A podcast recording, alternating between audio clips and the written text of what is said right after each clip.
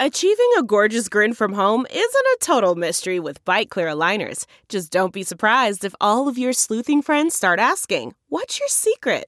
Begin by ordering your at home impression kit today for only $14.95. Byte clear aligners are doctor directed and delivered to your door.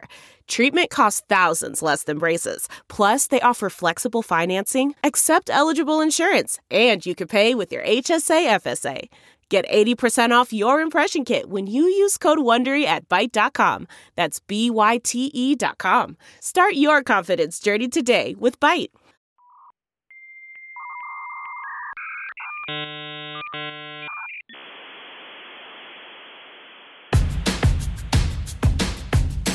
I'm as mad as hell, and I'm not going to take this anymore!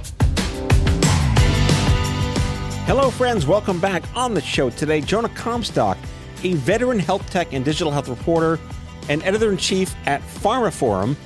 That's pharmaphorum. They spell it weird P H A R M A P H O R U M, pharmaphorum. I've known the guy a really long time. He's totally legit. He writes some amazing things, industry insider stuff, basically, obviously, for pharma.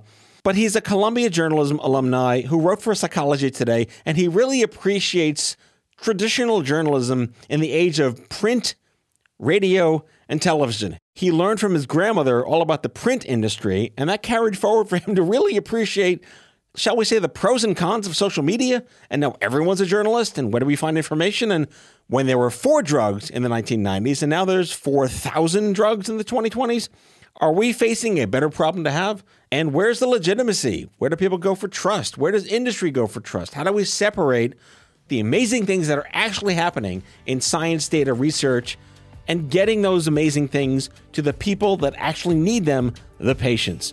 It's a great conversation. Jonah Comstock, great guy. Enjoy the show.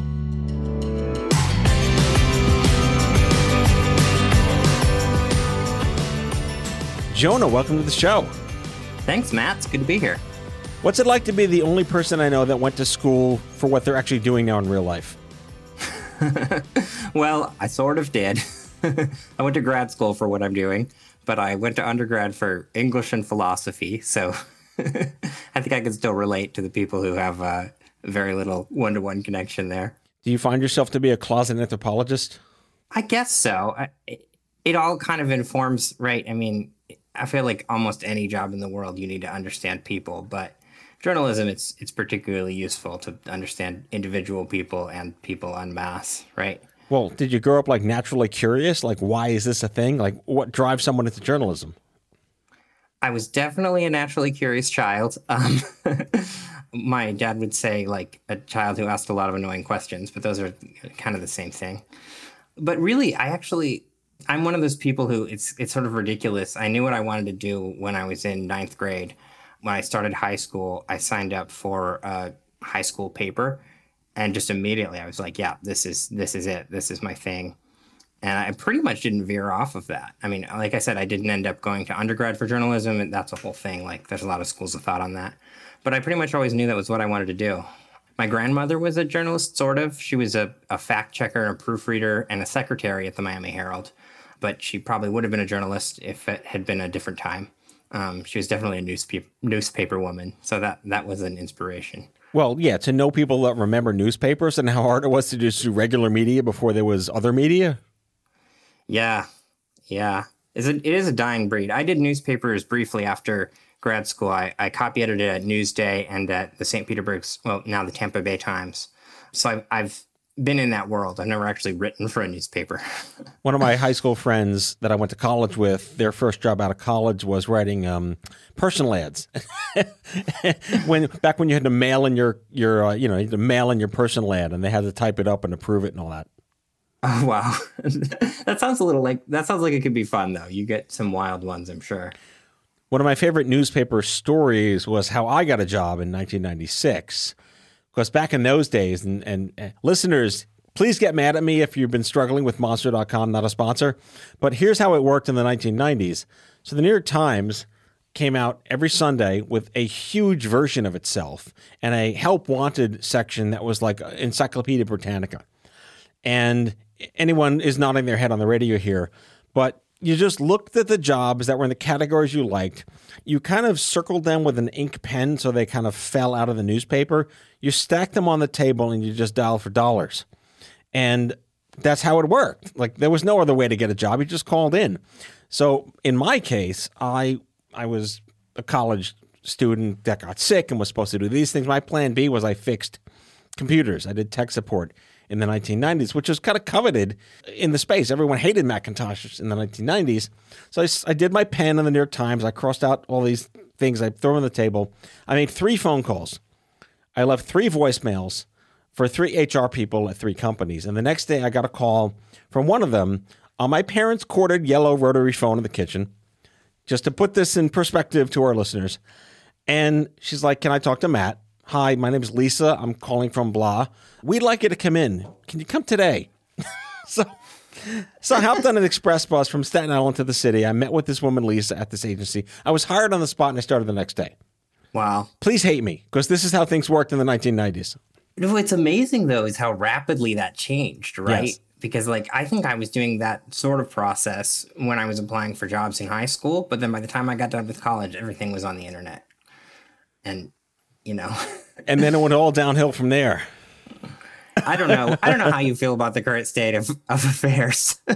I mean, I just I look at it through Gen X glasses, and you know, it- we it's easy to say oh, things were easier back then. They were different and difficult for different people back then, but there was a certain level of just elegance and simplicity to getting things done, and the arbiters of your fate were just you, yeah, rather than a system.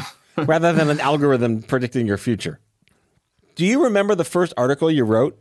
First article of any kind ever. Like, were you three in pre-K or something that you hated the way the blocks were stacked?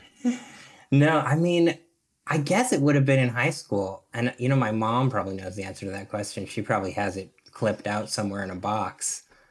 But, uh, so the first story I can remember being really, like, feeling really good about, like, hey, yeah, I wrote that and it's awesome, is uh, it was a review of a poetry slam event that I think my school had put on. And uh, I don't remember what it was about my review of it that I liked so much, but I, I, I remember like frantically scribbling down the really good lines from the poems, and then I interviewed some of the poets I liked the most. And I don't know, it felt really like oh, I'm doing art about art, and you know, No, but your natural curiosity came in. There was no scandals, though, right? You weren't like doing an investigative piece on like, you know, did they kind of steal somebody else's poem and mash it up and like wearing the wrong clothing, perhaps? not much investigative work in high school, but on the college paper there were a few, a few good ones. I mean, they they probably seem pretty silly now. Some of them don't. Uh, one was when the Chronicle of Higher Education published all of the college presidents' salaries, and we got our hands on our president's salary. Oh, boy. And it was, shall we say, not consistent with the fiscal messaging that was coming out from the administration. Uh oh. That's a Scooby Doo noise. And there was another time when I was on the I was on campus for the summer, um, you know, doing some summer thing, and I noticed that they started uh, demolishing a, a campus building that they hadn't really told everyone they were going to be taking down, and it was really a beloved building, and yeah, and they just sort of thought they would they would take it down while nobody was looking, and so I wrote a front page story in the first issue of the year about that, and made it into a thing. Of course, the building still came down, but I definitely annoyed some people. So no one chooses to go into healthcare unless they're like losing a bet or have been fucked by it. What drove you into this space in the first place? I honestly, Matt, I kind of wandered into it. I always wanted to be a journalist. And, and I think in the back of my mind, when I asked myself the question, like as a kid and as a teenager, what kind of journalist do you want to be? I wanted to be a science journalist. You know, I, I, I subscribed to Wired and Popular Science, and I really liked those stories. And, you know, I, I mean, I was a nerd too, right? I was a Trekkie and never, I mean, still am. But I, you know, I wanted to write about, I wanted to write about science, and so I did some science reporting during grad school. And you know, being on the general science beat led me into some health stories. You know, some stories about health research and some stories about what was at then the very, very beginning of mobile health. I, I wrote a story about a smartphone app. It was a, it was an MRI machine that could run on a smartphone, and, and it was just a proof of concept at a university. But I, I wrote the story. I went to I went to the university. I interviewed the guy, and then when I was applying for writing jobs, I applied for MobiHealthNews, uh, which at that point was just a couple of years into covering what we still called the mobile health space. Right. Remember those terms? Yeah, e health, e health, um, e patients. Yep. And so, and so, you know, I was no, there was nobody applying at that point who had written about the space before. There just wasn't, and I had I had one clip under my belt that was you know related to the space, and so that made me stand out. And then once I got into it, it was kind of a dream job because I discovered that even though healthcare is really weird and like nothing else, it can, especially digital health, it contains everything you could want to write about. So there's science reporting, there's tech reporting, there's business reporting, there's court reporting, you know, there's it's and there's human interest, a lot of human interest. So it, it really it's a you know for a journalist, I think writing about healthcare is a great sandbox, and also you're in demand, especially as time has gone by. It's only become more and more. Yeah, the there's no short eye. supply of content to write about. Yeah. Yeah, so so it, it was a win, but I, there was never a point in my career where I sat down and said I'm going to be a healthcare journalist. It was more like a point where I sat down and I went, "Oh, I guess I'm a healthcare journalist now." and also, I don't think I can get out of it. like back when everyone said, "I'm a social media guru." Remember those days too? yeah, yeah. I know all about Friendster. Count me in. Nonsense. It's kind of like not really a joke, but it's a joke that you know you work for Psychology Today for a while. It probably prepared you for dealing with everyone who's crazy because of healthcare.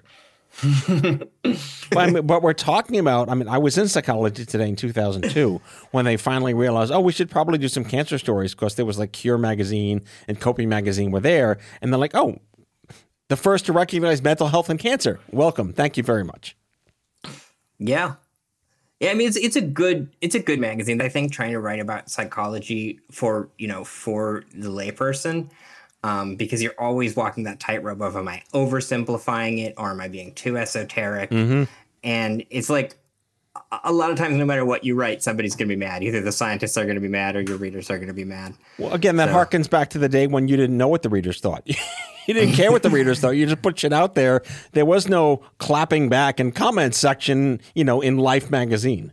I mean, one of the cool things Psychology Today did right, I think, you know, during that moment when all of the newspapers and magazines were trying to figure out, like, what's this internet and how do I use it so it doesn't kill me, um, is they started the they started two things. They started the Psychology Today therapist directory, which is still one of the most complete. I mean, now I think there are companies starting to really go at it with a bunch more like big tech money. But for a long time, if you were looking for a therapist, you went to Psychology Today and you searched for one, and it you know had a list of what their specialties were, who took what insurance. So that was a huge smart thing for them to do. And the other big thing is they started the Psychology Today blog network, where Wait, what's Um, blogs? Wait, remind me again. What, what are these? What are these things you referred to called blogs? Yeah, uh, it's short for weblog. no, so the, they, you know, one of the things we had to do as an intern was we had to go and just like reach out to, you know, professors and you know anyone with credentials who you know wrote about or talked about psychology and come ask them would they like to write a blog for us. And then once we got them set up on the platform, it was like all these random, you know, psychologists, professors, therapists, social workers, they just had access to our CMS. Uh, So, acronym alert for the layperson CMS Content Management System. Yes, yeah. So that's uh, that's the back end of an online publication, basically. And they, they couldn't, they didn't have the access that let them go in and, and change anything, but they had their own little blog that they could edit, and we only edited it after the fact. So what that did was that just like it hugely amplified their their cadence of content, right? Which when you're a magazine, you're you're publishing one magazine a month with maybe like I don't know, 10 stories in it. And now you've got these blogs that are, you've got hundreds of blogs on your blog platform that are updating on a daily basis. And it, it kind of upped their credibility because, like, instead of just being journalists writing about psychology, now you've got this platform where you've got PhDs writing about it. So I always thought that was a really, really smart thing to do at a moment when people were still figuring out how does this, how does this work? Right. And that, that speaks to, you know, life before everyone was a journalist. Yeah. Yeah. Or that moment when everyone became a journalist. Yeah, I mean, uh, guy, we, we can look back with disdain or optimism or pick your grievance of choice. We went from, I mean, for context, I was diagnosed in the 90s when there was nothing, and now there's too much shit. And how do you figure out where things are? But I want to talk about that specifically when we get back from the break. But quick question before we go Is it still called MobiHealthNews? yes, it is. While I was there, and of course, you know, I, I left MobiHealthNews at the beginning of this year for pharmaphorum. We can talk more about that. But uh, while I was there, I think the conversation about is it time to rename MobiHealthNews came up at least three times. Um, every time it did, everyone said, yeah, we probably should, but no one ever actually took the steps to do it. All right. All right. If anyone's listening from MobiHealthNews, the one person on the show that listens to my show, all right, we're going to be on a rebranding quest for the next couple of years. So prepare yourself, and we'll be right back uh, with Jonah Comstock.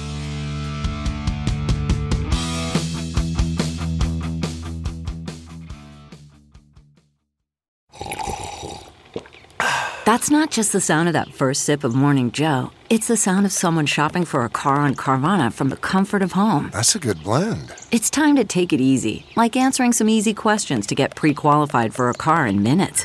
Talk about starting the morning right. Just like customizing your terms so your car fits your budget. Mm-mm-mm. Visit Carvana.com or download the app to experience car shopping the way it should be convenient, comfortable. Ah.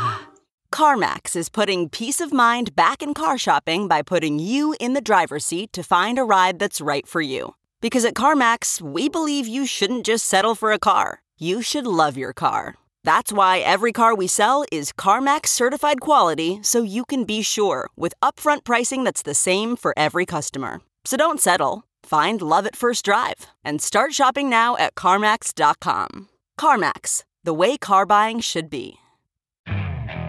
Okay, picture this. It's Friday afternoon when a thought hits you. I can spend another weekend doing the same old whatever, or I can hop into my all new Hyundai Santa Fe and hit the road.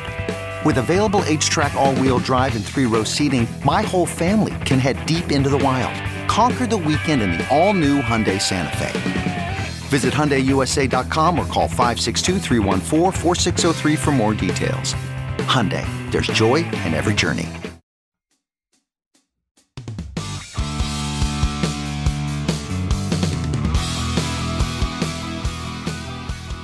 All right, we're back with Jonah Comstock. And, uh, dude, when did we first meet? Were you trying to poach me for a, a, cancer article or something? Yeah, no, I think I, I think I had you on my podcast, maybe on HIMSSCast, or else maybe I needed a, a patient speaker for a webinar or something. Right, right, and, right. Uh, and I don't, I don't know who even recommended you to me. It might have been like, might have been Matt Holt. oh, shout out to Matt Holt, that guy. Uh, for the listeners, Matt Holt was one of the original pioneers of digital health in the consumer space with a platform called Health 2.0. And it was the first time anyone used like 2.0. And it was really the dawn of what we're talking about here with Jonah of when everyone became a citizen journalist, a citizen activist, a citizen advocate. Yeah. And, you know, Matt, I think there's a parallel there in, I mean, obviously between sort of like patient, right? Like healthcare consumerism and patient activation, right? And and when everyone became not a doctor, but yeah, know, right, right, right, considerably more informed about their health and and a much more kind of yeah informed participant. Uh, you know, the internet democratized information, and that shook up every field uh, to different extents. Well, I remember again. This is like a history lesson here.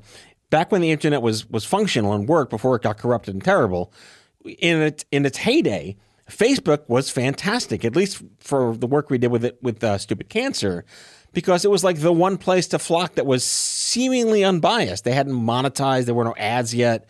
There were nice groups, and it, it just all worked out. We had half a million people in our pocket to do great things with and activate and give information to and have sh- cross pollinations and sharing stories. You know, then it got all shitty and crappy. Facebook, not a sponsor at this point now. I've been offered for years now. But w- what is your take on that? You know, social media is now a predetermined source for people instead of actual journalistic, credible content. The tools that exist have morphed and changed. New tools have come out. Tools have fallen away. I think there was a sense at the beginning that we thought that the internet was this thing that eventually was going to settle in. You know, it was in flux right now because it was new, but it was going to settle in. But it hasn't really settled in. It's it's always changing, and there's and I don't think anyone could have predicted this kind of generational aspect to social media, where like no social media platform can be eternal because the kids will not be on the same platform as their parents. And I feel like in 20 years, TikTok will be the boring parent social media platform, right? Maybe it already is. I know there's a lot of, but there's a natural kind of churn to these things that's just uh, I think I think forever. And so you're never going to be able to kind of set up shop on a social media platform and, and have it work the same way for you forever. One of the reasons journalists like LinkedIn is because LinkedIn has sort of uh, has sort of stayed. I mean, it's it's kind of uncool, but at least it's been consistently uncool for a long time. Well, it's, you know? it's it's it's a nerd playground, and there's a sense of legitimacy it really hasn't lost. Yeah, there are some crazy people that leave shit in the comments, but it, it's kind of a neutral zone of just thought leadership. At least how I have used it and experienced it. I was one of the first people on it, like what it, 12 years ago, 10 years ago. And I really found it to be a place that was for in each vertical of, of nerds that want to learn from each other. And it's not about like I'm better than you and I did this and you know like the the trophy case like everything else is. Mm-hmm. And you know, it never tried to be a cool spot for teens, so it Right. couldn't get it couldn't get ditched as a cool spot for teens. It's it's an adult platform for networking and sharing ideas, and it's managed to kind of be that. So in your reporting these days, are you largely focused in like a bubble for specific audiences and industries, or do you look at trends like, you know, going back to your how social media reverberates and evolves? There are now really influential, credible people using TikTok that I don't even know about because I don't have it. That are espousing information that's valuable to people and they're trusted and they're building a, a reputation there for not being idiots and jerks and, and giving real sound advice to patients, consumers, the entire healthcare sector. How do you feel about that? First of all, I think it's great. Obviously, it's always hard to to to separate the wheat from the chaff, and and you know people are using these platforms for health misinformation, and that's a, a big deal too. But I think like what I've seen of you know doctors and nurses who are using YouTube, who are using TikTok to to educate or just to share their experiences, you know, during COVID, I think that was really valuable too. I, mean, I think it's it's really great because the healthcare system is so uh, what's the word? You know, if you're outside it, it's it's dense, it's it's complex, it's it's unapproachable. And so, if social media can break that down, can introduce us to kind of the human beings inside that system, I think that's really fantastic. On the business to business side, I've been just really impressed by some of the kind of new media journalists that have emerged, like Nikhil Krishnan from Out of Pocket. He's he gives he does this. He's got a Slack he runs too, but he also does a newsletter where he talks about complex, you know, issues in health tech and health tech policy. Um, but he does it with memes and he does it with you know chart. There's a there's a fun to it, and that's what I've been searching for. I think the last few years in my in my professional process is like how do you, you how do you be business to business and be a serious, credible, respectable source for industry people, but also understand how media works now and how it's it's a very personable thing. It's a very you know, it's a very casual thing. So so I think that's like the holy grail if you can figure out how to do it in a way that is is kind of where you you can respect yourself. Yeah, I like how you use the word relax too, because yeah, there is going to be a lot of really serious stuff that has to be out there. But these days, yeah, maybe it's like casual Fridays every day in digital health news and whatnot, because you want to be relatable to people without sounding horribly wonky, even if the person reading or listening is a wonk. And the other thing in B2B is you actually do sometimes want to do some signaling that you know what you're talking about. And you do that by being wonky. But that's been kind of refreshing my first year at pharmaphorum is like I I have made no secret to anyone who I've interviewed that uh, that I'm not a pharma guy yet. And I've got to learn all the stuff about this space. And so I just let people tell me. I say, like, you know, tell me what this is all about. And, you know, if you don't, if you aren't an expert, don't pretend you are. Let people teach you and hopefully bring a fresh perspective uh, because you're hearing about something for the first time, maybe. So let's get in the weeds here. What are you writing about these days? pharmaphorum sounds daunting, you know, to the layperson. It sounds like the gates of Mordor, but you know, to the insiders, there's a lot of trends that matter. Do you see any, any big heat maps happening? Where to begin? One thing I think I didn't really appreciate about pharma until I started writing about it is how much it is like two businesses. I mean, it's probably a lot more than two businesses, but the marketing side of pharma is doing a whole separate complicated project from the researchers and the R&D side. And both of those things have been hugely shaken up in recent years by technology trends.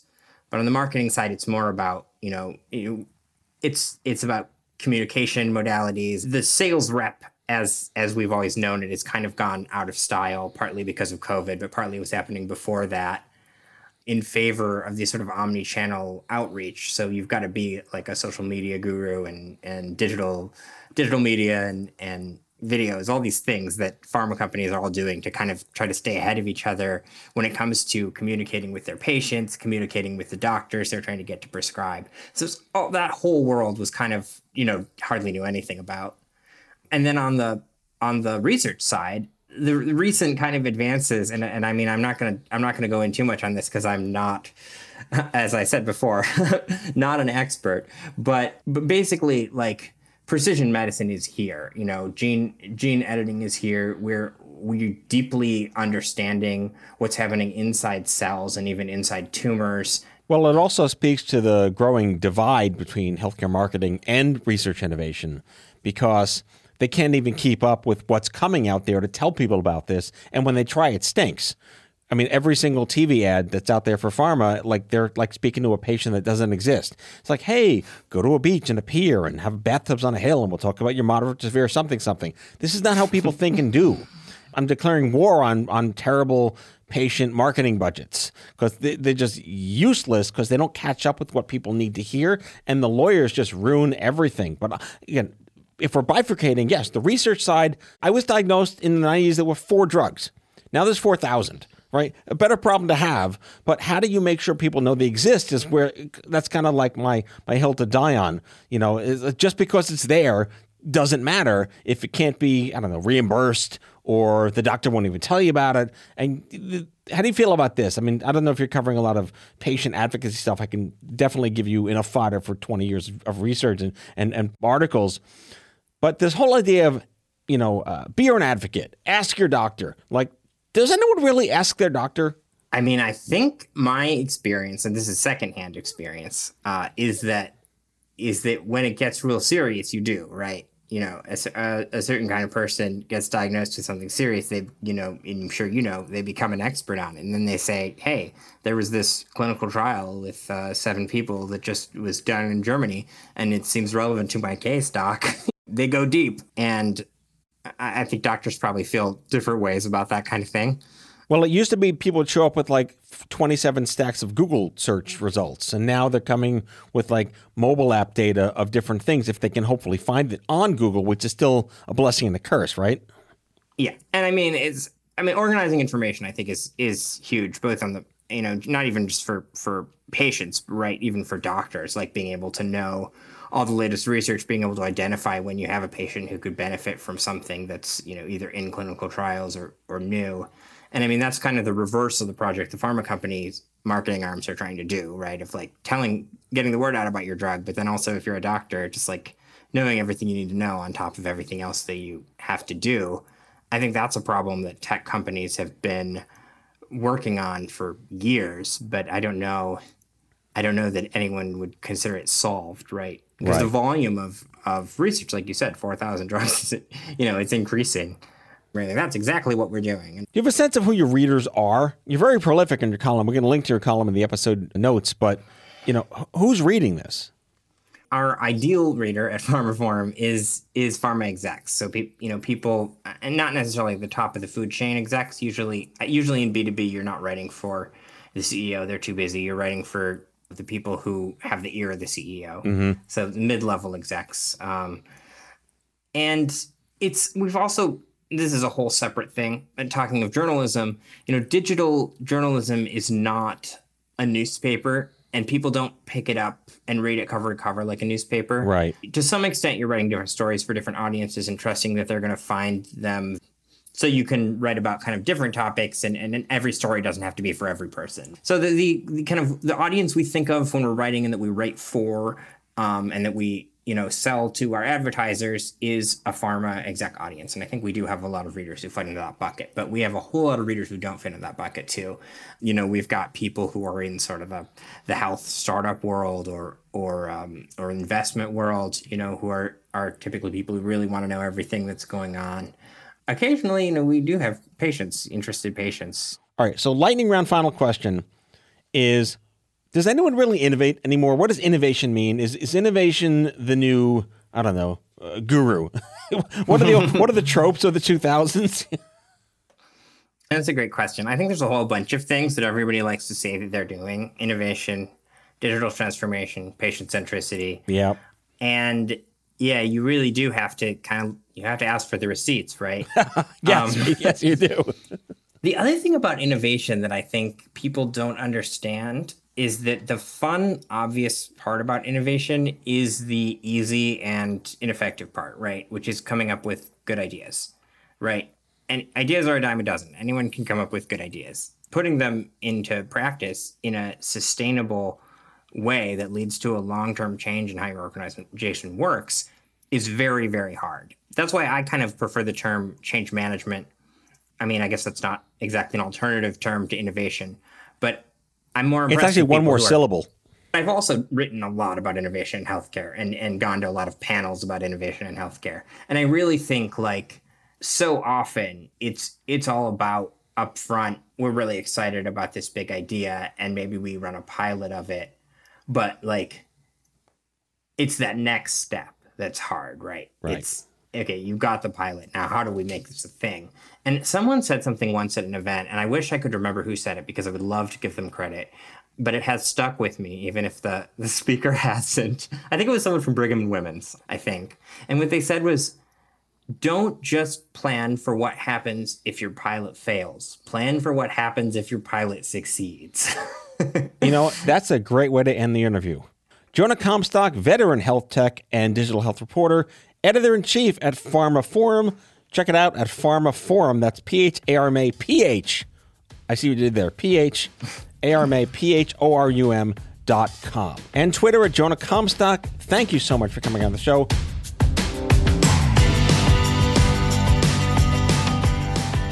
Out of Patients with Matthew Zachary is an off script health production.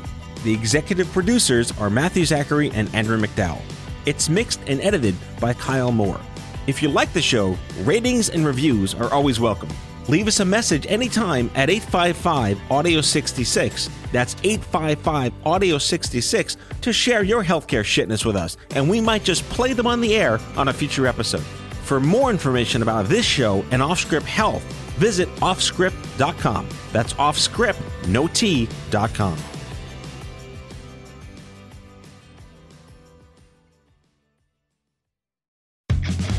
powerful as Cox Internet?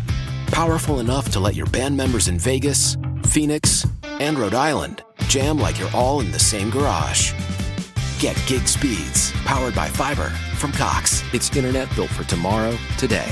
Cox, always building better. Download speeds up to 1 gigabit per second. Cox Internet is connected to the premises via coaxial connection. Speeds vary and are not guaranteed. Cox terms and other restrictions may apply.